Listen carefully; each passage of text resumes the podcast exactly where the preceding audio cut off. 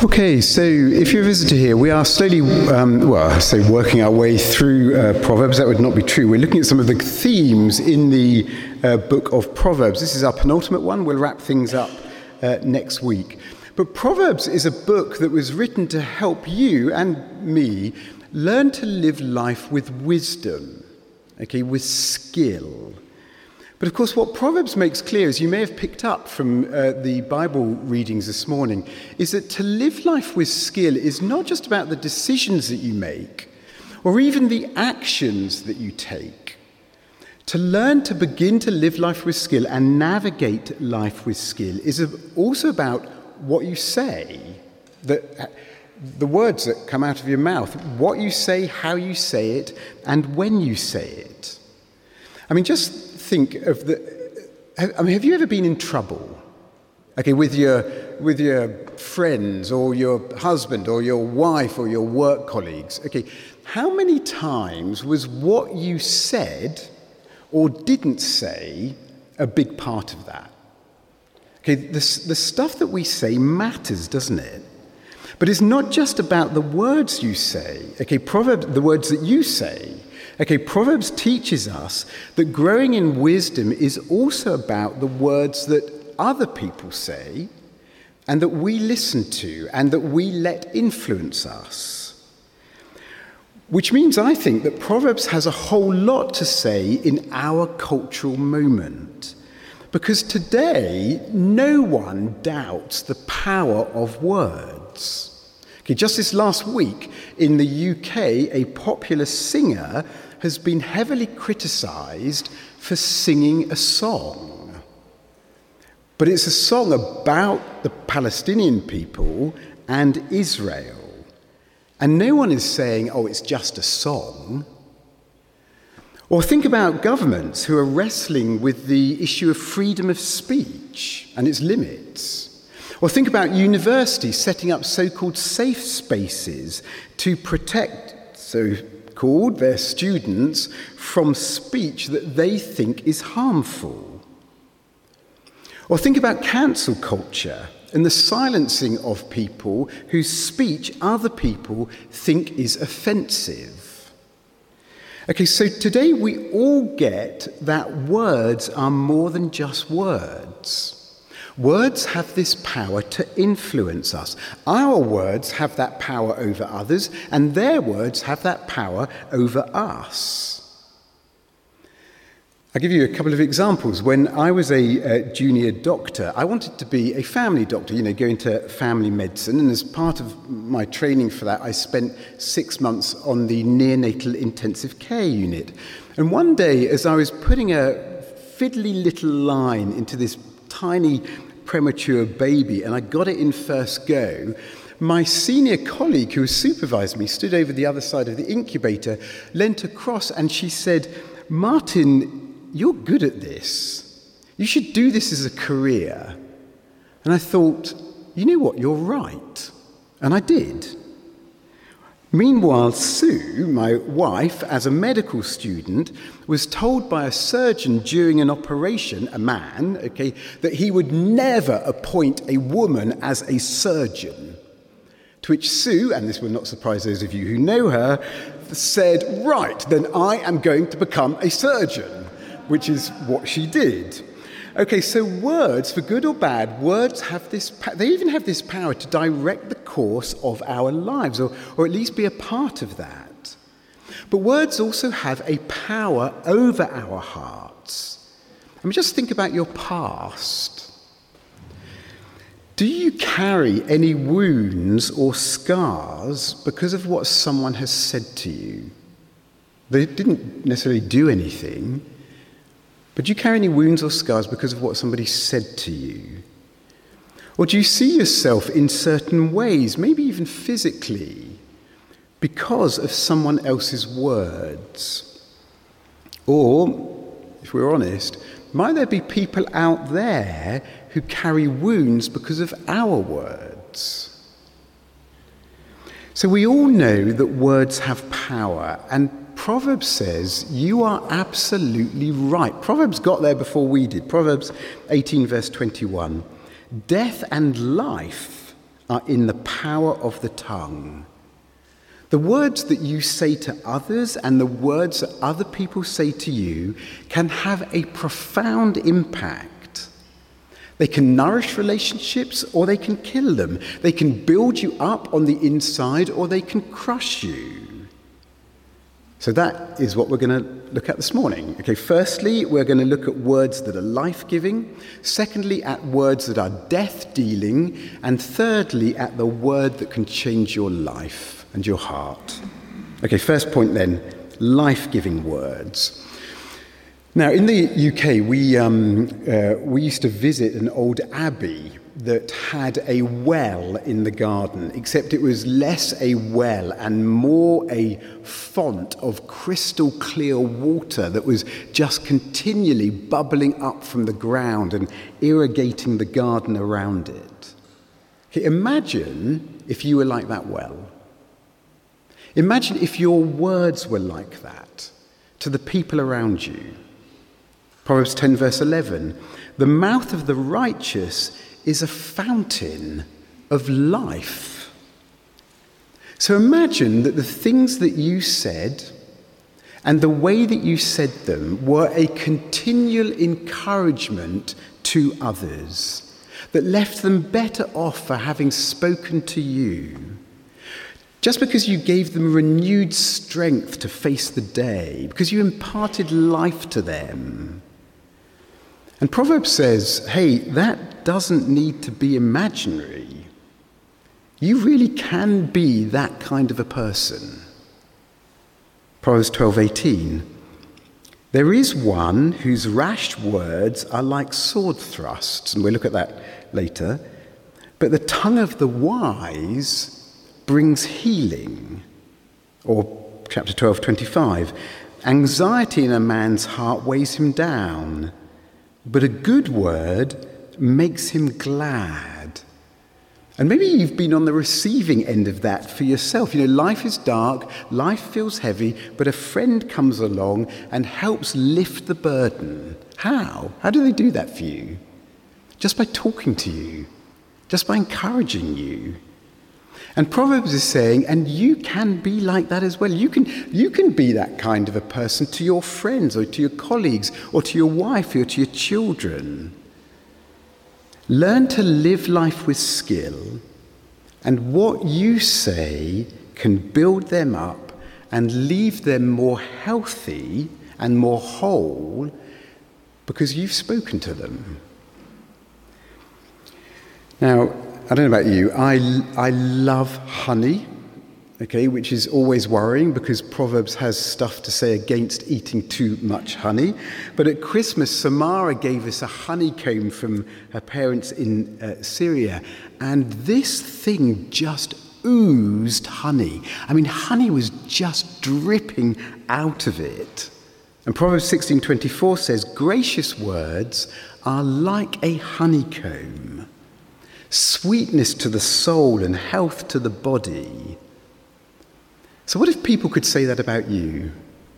Okay, what if people could say, man, he just oozes encouragement, or she just oozes faith? And when I talk to her, and rather she talks to me, it, it just makes me feel good. It, it just it builds me up. Sure, Proverbs says, 10 verse 21, the lips of the righteous feed many. Okay, but Proverbs is not slushy, is it? Okay, it's not all saccharine and sweet. You know, being skilled in life is not the same as being Dora the Explorer with her endless nauseating positivity. Okay, so, sometimes we need to hear the things that we don't want to hear which means that someone has got to be willing to say them. Proverbs 17:10 A rebuke goes deeper into a man of understanding than a hundred blows into a fool. In, in other words, if someone is not interested in growing in wisdom, if somebody comes along to you know, a church service like this and they hear this stuff about learning to live life with skill and they think, frankly, I would rather live life my own way, then what Proverbs says is that you can try and beat something into them as much as you like, and you're going to be wasting your time. But if someone else, like you, does want to learn how to navigate life with skill, then you're not just going to be open to encouraging words, you're also going to be open to words that tell you, hey, Martin, this thing that you're doing, or this relationship that you are pursuing, or this attitude that you are showing, or this behavior that you are engaged in, it's wrong. And you need to break it off. And having people in your life who are willing to say those hard things to you that the stuff you don't want to hear, Proverbs says, is of immense value to you. Proverbs 25, verse 12. Like a gold ring or an ornament of gold is a wise reprover to a listening ear. Okay, so think of one of those um, handcrafted Swiss watches with a jaw dropping price tag. Their value is as nothing in comparison to the worth to your life of having someone in your life who is willing to say the stuff that you don't want to hear. Or think of uh, how a piece of jewellery can add beauty to someone's external appearance. I mean, my grandmother gave my mother a, um, a, a necklace of pearls, double string necklace of pearls, which my mother has given to Sue. And I think you know, I always think Sue is beautiful, but when she puts those pearls on, I just think it does something else. And Proverbs says, well, being open to rebuke can add beauty to the inner you, like jewelry can add beauty to the external you. That is how valuable it is. Okay, so the person who is growing in wisdom, who wants to grow in wisdom, will also be growing in, in their willingness to welcome correction. But we're also going to be, have to be willing to grow in our, in our willingness to give correction when someone that we love is straying. Proverbs 27, verses 5 and 6. Better is open rebuke than hidden love. Faithful are the wounds of a friend, profuse are the kisses of an enemy. Compare that to our current culture. Okay, our current culture tells you, okay, you've got to affirm and approve and agree with the lifestyle choices of others. Proverbs says, that's not love. Since when has love been always agreeing with someone and telling them that whatever they do, even if it's contrary to reality, is right? That's not love. Instead, if you want to be a true friend, Proverbs says, you might just have to be willing to wound. And you will hate doing it. In fact, you might try everything you can to avoid doing it. But if you are a faithful friend, there may come a time when you need to confront your friend. And Proverbs says, hey, one day they might even just thank you. Proverbs 28 23. Whoever rebukes a man will afterward find more favor than him who flatters with his tongue. Okay, imagine a scenario. Imagine that you are not feeling so great physically. You're feeling a bit unwell. It's been going on for a bit. And so you decide to go and see the doctor. And the doctor runs all the tests, gets the results back, sits you down in his office, and says, You have nothing to worry about. You are good. How would you go home? You'd go home feeling pretty good, wouldn't you? You'd go home feeling pretty happy, like a, like a, a weight had been uh, lifted off of you. He's told you what you want to hear. But what if he's not being straight with you? Okay, what if the results that he has in his hand are telling him that there is something seriously wrong, which, if treated, could be cured? Except he can't bring himself to tell you that because it would make him feel awkward. Then what would you think of him? You would think, man, it was your duty to tell me the hard thing.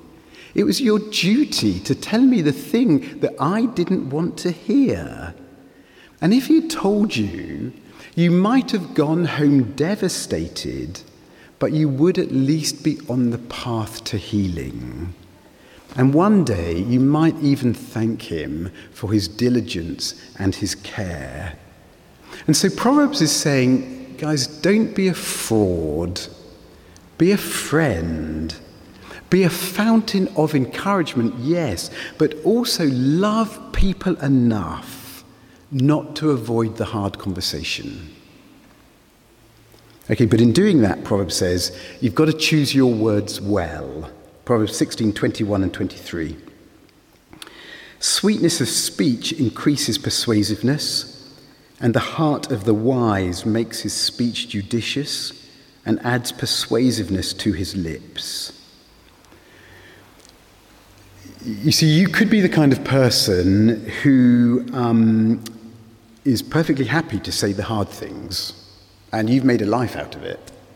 And you're the sort of person who just shoots from the hip and you tell it as it is. But are you doing it out of love? You, you, almost certainly yes, but it's probably love for yourself. To make yourself feel good or look good in the eyes of others. Instead, as we grow in wisdom, as we genuinely want to see change in this other person's life because we love them, Proverbs says we are going to think deeply about how we say what we say. We're going to try and get in their shoes, get under their skin. We're going to try and understand their point of view and put it in ways that they understand. Proverbs 25:15 A soft tongue will break a bone. You don't go in with a sledgehammer, that'll break a bone. Much better to do it with a soft tongue, which means controlling your emotions and choosing your words might just open up a situation way better than speed and harshness ever could. Is Proverbs 25, uh, sorry, Proverbs 15, verse 1 says, A soft answer turns away wrath, but a harsh word stirs up anger. Okay, so you can be in a conflictual situation and you can be faced with having to say the hard thing, the, the thing that the person doesn't want to hear. And you can say it in a way that will pour water or petrol on the fire of conflict. You can be someone whose words are like a jerry can full of gasoline. And your need to have the last word, or to justify yourself, or to get your own back, or to use sarcasm can just inflame the situation. Or, Proverbs says, you can be someone who is growing in skill at life, whose words bring resolution and reconciliation. I don't know, which one would you rather be? You want to be that person, don't you? The person who brings resolution and reconciliation, not the person going around with a jerry can full of gasoline. Okay, but it may not just be the words we use, but about the timing, the timing in which we say them. Proverbs 15:23. To make an apt answer is a joy to a man, and a word in season, how good it is. Because you've probably experienced this, okay? You can say something at one time and it fall like an absolute clangor. And you think, why did I say that? Okay, you can say exactly the same thing at another time, and the same person go, Oh, wow, thank you. I seriously needed to hear that. Okay, thank, thank you for telling me that. What makes the difference between those two timings? Wisdom, Proverbs says. And sometimes wisdom will even tell you that it is better not to say anything at all. Proverbs 10:19 When words are many, transgression is not lacking, but whoever restrains his lips is prudent. That should probably be nailed on the front of every pulpit, shouldn't it? Okay, when words are many, transgression is not lacking, but whoever restrains his lips is prudent. You see, if you are talking a lot, you might be tempted to show off your knowledge about the subject you're talking about, or to show up the lack of knowledge of the person that you're talking to. You might try to make them look bad and you look good. Instead, the person who is growing in skill at life, in wisdom, increasingly understands that not everything needs to be said, and not everything needs to be said by me. As Proverbs 17 27 and 28 says, Whoever restrains his words has knowledge, and he who has a cool spirit is a man of understanding. Even a fool who keeps silent is considered wise. Okay, so Proverbs is saying there is a way to live where your, your words can impart life and encouragement to others, even if you have to confront them. It says that there is a way of speaking that persuades rather than inflames, that knows when to speak and when not to. I don't know about you, don't you want to grow in your skill of life like that? Become, become more that kind of a person? The problem is, as always with Proverbs, there is an alternative. Okay, if that's life giving words, second point, death dealing words. Now, Ironically, okay, if our current culture says that we are supposed to affirm what other people say or do, even when it goes against the grain of reality, if it says that, okay, we also bizarrely live in the age of the internet pile-on and online shaming and the shouting down of others who don't hold approved opinions. But if we're honest, that's not just a problem for those people over there. Look again at Proverbs 12:18. There is one whose rash words are like sword thrusts. And sadly, I think Sue and my girls could give you a list of times when I've done exactly that. And maybe if you're honest, you can recognize that for yourself in your own life. When you have said something and what you have said was wrong, or the timing was poor, or your motive was selfish, and it has hurt the person that you should love. Or maybe you recognize that you are that person with the jerry can of gasoline who inflames situations and discussions. And Proverbs says if you make that a habit of your life, then we can be like someone with a samurai sword diving into a crowd, slashing away at colleagues and husband and wife and kids and, and friends.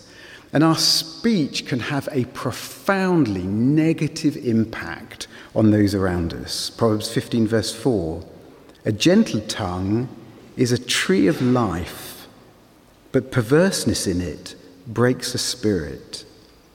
And 1814 says, A man's spirit will endure sickness, but a crushed spirit who can bear? Now, I was recently speaking to a, a pastor friend of mine who's had false accusations made against him, and it has been devastating for him. Okay, but you don't have to be a pastor to experience that, do you? You know, maybe like him, people have said something to you or about you that has left you feeling crushed. Or maybe, again, if we're honest, we're the ones who have done the crushing. And of course, it doesn't have to be what we say to someone, but about them to other people. Proverbs 16, 27 and 28. A worthless man plots evil, and his speech is like a scorching fire. A dishonest man spreads strife, and a whisperer separates close friends. Okay, so we can build friendships and relationships with our words, or we can destroy them by repeating gossip. There's an example which spreads like a forest fire that burns up everything in its path. And of course, to be a part of that, you don't have to be the one doing the spreading. Just listening to it can do the damage. Proverbs 18, verse 8 The words of a whisperer are like delicious morsels, they go down into the inner parts of the body. And if you think about it, to be in the know, to be in the inner ring where this tasty bit of gossip or this complaint or this criticism is being shared can be enticing. And just like food gives you energy or builds up muscle or lays down fat, so the words that we listen to, Proverbs says, can begin to change us and become a part of us. Because now you can't see this person or this situation without seeing it through the lens of this thing that you have just been told and that you have taken in. But of course, it can be very subtle. Proverbs 6, verses 12 to 14 says, A worthless person, a wicked man, goes about with crooked speech, winks with his eye, signals with his feet, points with his finger, with perverted heart devises evil, continually sowing discord. Okay, firstly, what does it mean to be crooked? Okay, crooked means to be, to be not straight, but it doesn't have to be totally crooked, does it? If it's just a little not straight, then it's still crooked, which means that something doesn't have to be an out and out lie to still be crooked. It can just not be the total truth. Maybe a detail is withheld. Maybe someone or something is put in the worst possible light. Maybe a motive is ascribed that we could not possibly know. Or, as it says there, it may not be our words that do the damage, but our body language, the roll of the eyes, the shrug of the shoulders, the tut of the tongue, the exasperated sigh. And those combine with our words and they begin to kill relationships. Okay, but what Proverbs makes clear is that uh, these death dealing words may sound anything but death dealing. Okay, Proverbs 29, verse 5 A man who flatters his neighbor spreads a net for his feet. But who doesn't like being flattered? I mean, who doesn't, who doesn't mind because, hey, you are wonderful, you are the best? The thing is, when we flatter someone, we are making them feel good, but we're making them feel good for our good, not for their good. And whether it's their body that we want or their approval, we flatter because they have something that we're after. You know, uh, when as a junior doctor and doing uh, research, my supervisor, Liz, had an incredible track record of helping her junior colleagues get established. And as a result, the people in her circle, in her group, and beyond that, who she had helped, frankly, they loved her. They could not speak highly enough of her. And one day, she, and she had no reason to take me under her wing, but she did. And one day, she organized for me to meet with another professor who was a world leader in the field that I was interested in.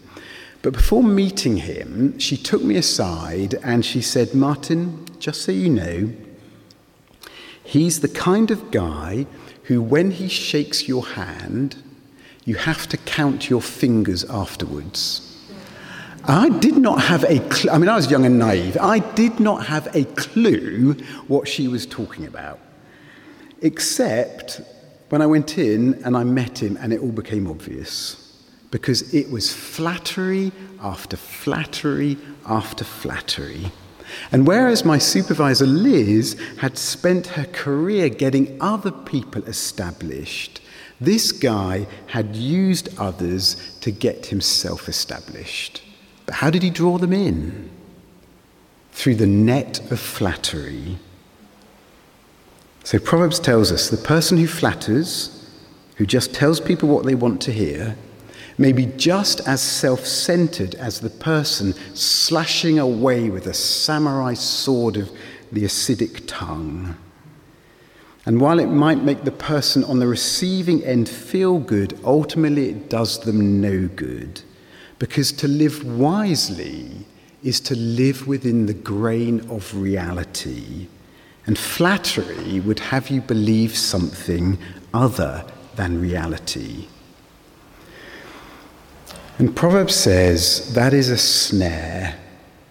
But it's not just a snare to the person being flattered. You see, whether it's the oil of flattery or the tasty morsel of gossip or the sword thrust of anger, it's not just others who our words can harm, but ourselves. Proverbs 10:14 says, "The wise lay up knowledge, but the mouth of a fool brings ruin near." Okay, so make a lifetime of death-dealing words, and the ruin will come ever steadily nearer. It'll start out there, and then it'll move into ruining your closer relationships until it becomes closer even still and it starts ruining the inside of you. Okay, how can we avoid that ruin?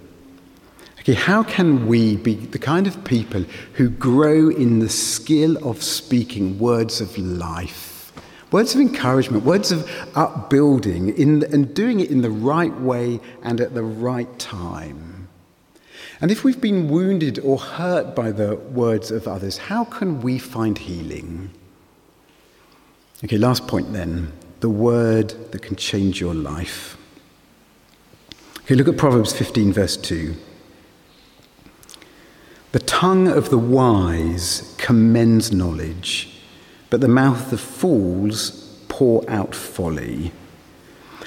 Okay, so if, as Jesus said, it's from the abundance of the heart that the mouth speaks, if we're to grow in wisdom in how we speak, that is going to begin by our hearts growing in wisdom. And Proverbs 2, verse 6 tells us wisdom is a gift of God, for the Lord gives wisdom.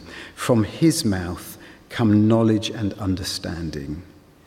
Okay, so if we want our, our mouths, the, the words of our mouths, to be life giving, we need to be immersing our hearts in the abundance of God's words. Because if the world tells us one story that influences the way we speak, know, a story about you do you and you be true to yourself and don't let anyone else tell you what you do, and that controls and frames and shapes the way you speak wrongly, we need a different story. We need a different story to be shaping how we speak. And Proverbs 9, verse 10 says, the fear of the Lord is the beginning of wisdom, because it is as we grow in a happy, awe filled reverence for God that what we say and how we say it will grow in wisdom.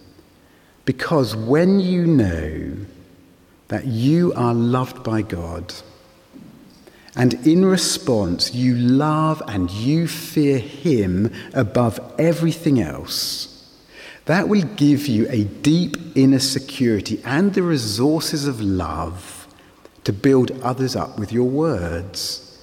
It'll also give you the courage to speak when you would rather stay silent because you're not afraid of what other people think. You're afraid of Him. Your fear's in the right place. But it'll also give you the self control to stay silent and not speak when your pride wants you to speak. Because you don't need to prove yourself to anybody, not even to yourself. You know He loves you. You don't need to make yourself look good in the eyes of others. Okay, but if wisdom comes from the word of God's mouth, then Christ is that word, as John writes. And the word became flesh and dwelt among us. And we have seen his glory, glory as of the only Son from the Father, full of grace and truth. Think how Jesus spoke full of grace and truth in perfect combination. You know, when he was still a boy, people were amazed at his answers. As a man, they were amazed at his teaching and the gracious words, the Gospel says, that came from his lips. Proverbs tells us that the words of the wise are healing. Jesus literally healed with his words Be clean. And the leper was cleansed. Take up your bed and walk. And the paralyzed person got up and walked. Little girl, get up. It's morning. And the dead were raised. And he calmed storms with a word. And he cast out demons with a word. And the religious leaders sent officers to arrest him. And they came back empty handed, saying, No one ever spoke like this man. And when people began to desert him, and he asked his disciples if they were going to join them, they replied, Where else will we go? You're the one with the words of eternal life. He was perfect in life giving words. He was also perfect in rebuke, like to Peter, Get behind me, Satan. But he's also perfect in lifting up the crushed and the broken, like the woman caught in adultery. Neither do I condemn you. Go and sin no more. And yet, the one perfect in words was betrayed by the words of one friend and abandoned by the words of another. And at his trial, he was falsely accused with words. How did he meet them? With silence. And he was insulted with words, and yet with words he forgave. And he endured words of scoffing. Why? So that you might hear words of love coming from the mouth of his Father. At the cross, he took the soul crushing weight of all of our death dealing words so that we might be healed and the burden might be lifted off of us. And he cried, My God, my God, why have you forsaken me? And he was met with silence, so that our words and cries and prayers for mercy might always be heard. And his heart was pierced, so that our hearts might be changed. Blood and water flowed from his, so that words of life and love might flow from ours. Proverbs 15, verse 30 says, The light of the eyes rejoices the heart, and good news refreshes the bones. If that is true of the good news, like, I've passed the exam, or I've passed my driving test, or they've offered me the job, how much more true is it of the good news of the gospel? The true story, God's word to you that tells you, yeah, you are more broken and you are more crushed than you could ever imagine. But you are more loved than you could ever know or understand. And when you do know it, you don't need to lash out or flatter with your words. Instead, out of a deep inner health, you can use your words to do good and build up those around you. Paul writes, Let no corrupting talk come out of your mouths, but only such as is good for building up, as fits the occasion, that it may give grace to those who hear. Church, if you're a Christian, you have received grace from Jesus. Let's go and speak words of grace out there to those who need to hear them. Let's pray.